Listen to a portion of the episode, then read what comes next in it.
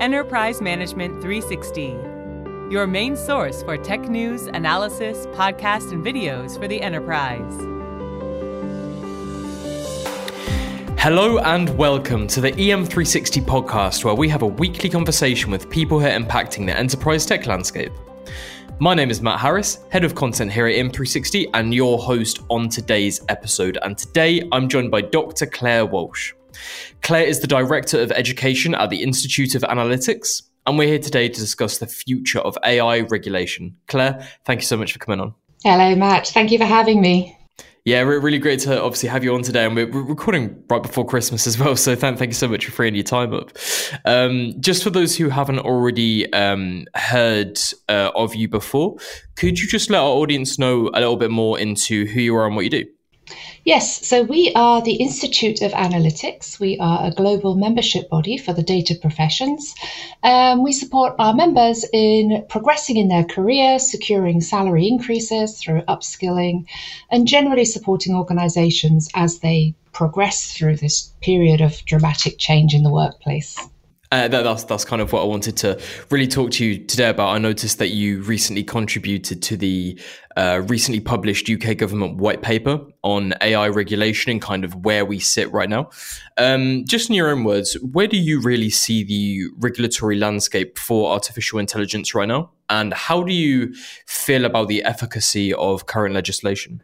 So it's extremely complex. I think is the first thing that we have to understand, and I understand that a lot of people want governments to take action. They want artificial intelligence to be brought under democratic government control. Um, I think there's been a lot of fear this year um, about what AI could do, how it could replace jobs. Um, and I've been asked many times if it's going to kill us all um, which I'm confident it's not. It, it's it's not right. no, no, we've got Will Smith, we've got Dwayne Johnson, we'll be fine.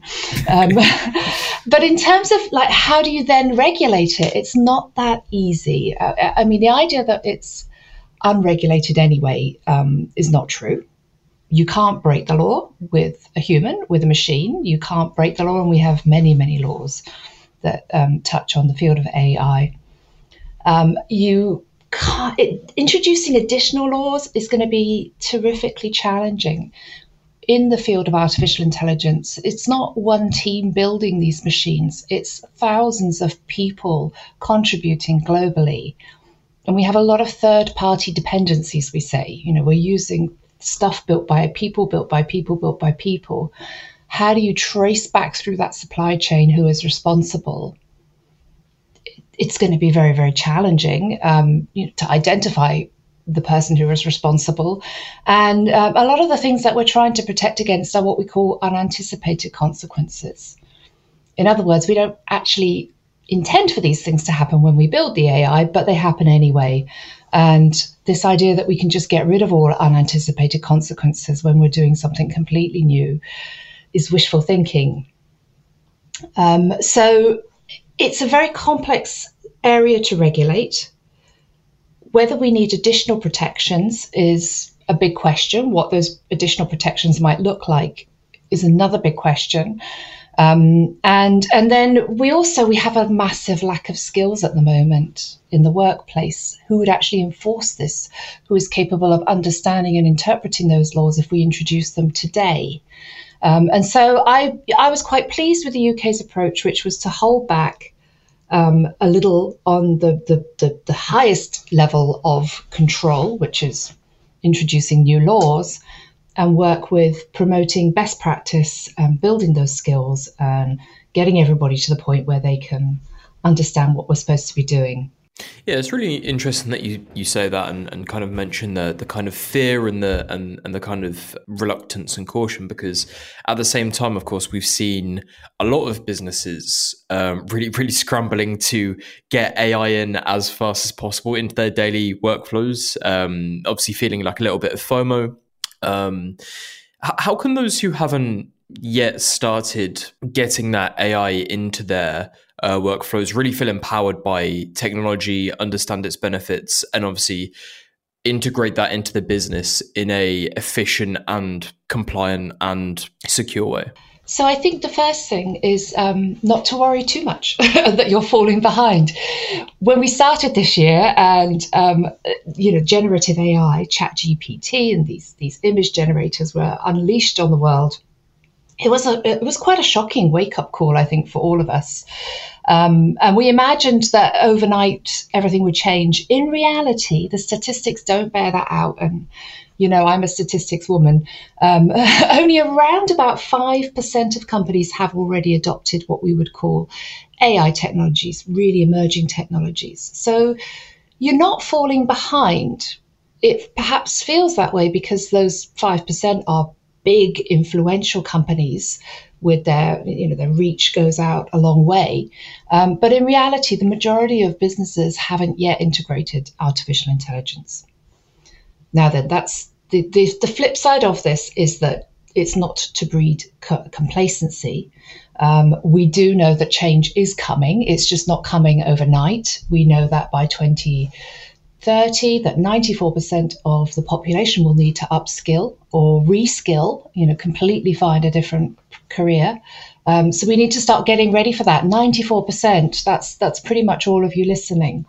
Um, and if you're a business um, owner, the benefits of upskilling are huge, around about 12% productivity increases per person once they do upskill. So you multiply that by all your staff, we might actually start to see some, some real lift in terms of, of productivity.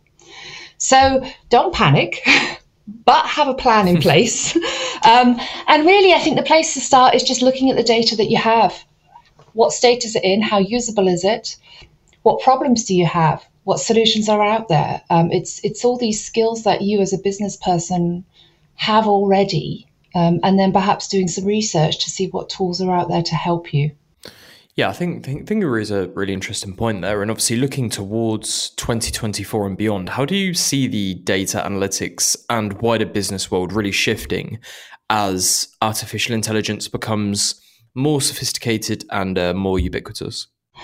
Oh, so future gazing is always quite challenging in my field. It always, yeah, of course. um, it always comes as a shock, whatever happens.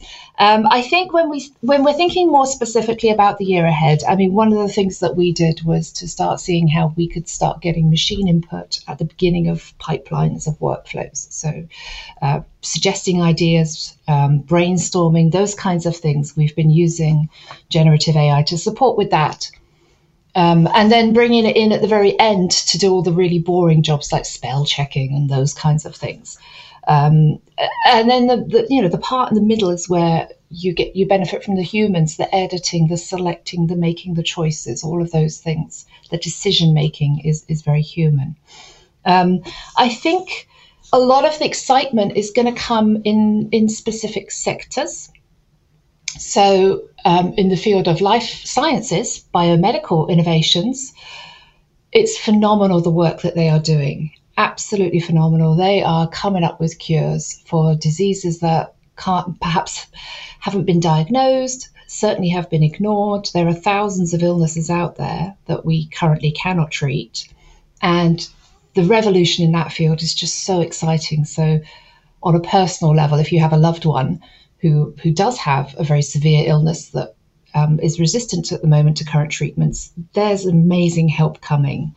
Um, in terms of the wider business world, I think we again, I think we just got to start small and start upskilling the staff and empowering them. If you start today, then you know by the end of the year you'll have significant advances in the understanding of your staff. They don't necessarily have to carry out the coding, they don't necessarily have to carry out the analytics, but if they can look at the output and understand it, ask all the right questions, critically evaluate, that would be a fantastic step forward. I think another way that we're going forwards, as I said, regulating is very, very challenging. um, it's it's it's going to be hard, but auditing is a really wise option. Um, and we're going to be rolling out um, audit training, um, AI audit training, actually in, in 2024. And I think this is going to be the way that we go forwards with artificial intelligence.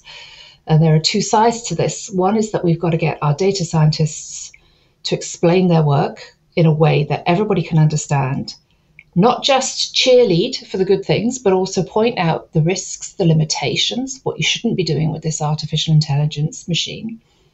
Um, and then we need another side, which is the business people, to be able to critically evaluate that report, to be able to ask all the right questions. And I think that once we get those two skills in place, we'll be in an incredibly strong place to be able to move forwards and really take advantage of some of the fantastic opportunities these technologies bring. Um, they, you know, it really is exciting the changes that are coming with them. Yeah, I think it's like a really um, exciting time to to really be in the workforce and be at the forefront of, you know, coming to terms with everything that it really can do. Yes, it's been obviously super interesting for myself as a journalist to kind of see the work that it's uh, done in terms of revolutionizing how people are creating content, how people are consuming content, and yeah, big, big shake up for us. Um, j- just to kind of touch upon what you mentioned uh, regarding you know AI and how and how you're using it as well. Um, how are you personally using AI right now, and is there anything it can't do yet that you'd love to see made possible next? Ah, it's automating my data cleaning, and I love it for that. and, and I think when we think about AI replacing jobs. It's not replacing jobs, it's replacing roles, and it's replacing roles that we hate. Like, I hate data cleaning, and I can automate a lot of that process. Um, not all of it, but a lot of it, and it just makes my life better. So that's my number one. Yay for um, for for, for, um, for you know for, that's for automation. Of course, I absolutely adore the the insights that we get. Um, you know, we we humans are slow to update our perspective of the world data gives us a really immediate wake up call when things have changed. Um, so I think you know those two. Uh, you know, it's what everybody is doing: insight and automation of the things where you really want those changes. The technology I can't wait for is the hologram phone call, um, and it's not that far off. When we get 6G connectivity, 6G has got the precision of that data point that will allow us in theory, to create the hologram phone call. Now, then there's a, few other technologies, obviously, that we need layered on top of that. We need to be able to render it um, visually, but then we also have the protocols coming last year in 2022 on how we render things um, in the virtual reality world. So I think that hologram phone call is not that far off, and I can't wait to see that. Do, do, you know what? It's really not. I had the pleasure of um, being invited to the McLaren Technology Center uh, in in Woking earlier this year, and what what they have is um, it, it's kind of like a. It, it, kind of is like a hologram cool apart from its like uh, it, it all takes place within AR goggles. So you put on this this huge like 15 kilogram headset, and um, it's how their their engineers uh, talk with each other and talk with execs and stuff, where they can pull up a 3D image of the steering wheel, and then they can, in augmented reality, pull it apart and move around all of the different parts, and it's it's like a hologram projected in, in front of you through the through the lenses. Um, it was very heavy the headset, um, and it didn't make my eyes feel great. But it's definitely like a sign of you know what they're really trying to accomplish uh, moving forward. And obviously, in the in in that kind of industry, you know, they're going to be at the forefront of that, uh, aren't they? So I still won't be able to get it in my kitchen where I can barely get Wi-Fi, but never mind. no, mind. No, we might be a few, few years off that. um, Clare, thank you so much for coming on to the uh, EM360 podcast today. Uh, where can people go to find out more about you and your work? Yes, so I am Clare Walsh. I'm the Director of Education at the Institute of Analytics. You can find us on our website at IOA global.org. Perfect, perfect. And obviously, we'll have uh, that link down below in the description as well. Thank you to all of the audience for listening, and we'll be back next week with another episode in our podcast series. Until then, make sure you subscribe to this podcast on all major platforms, follow the conversation on our socials at EM360Tech on Twitter and LinkedIn, and for more great daily content, please head on over to em360tech.com.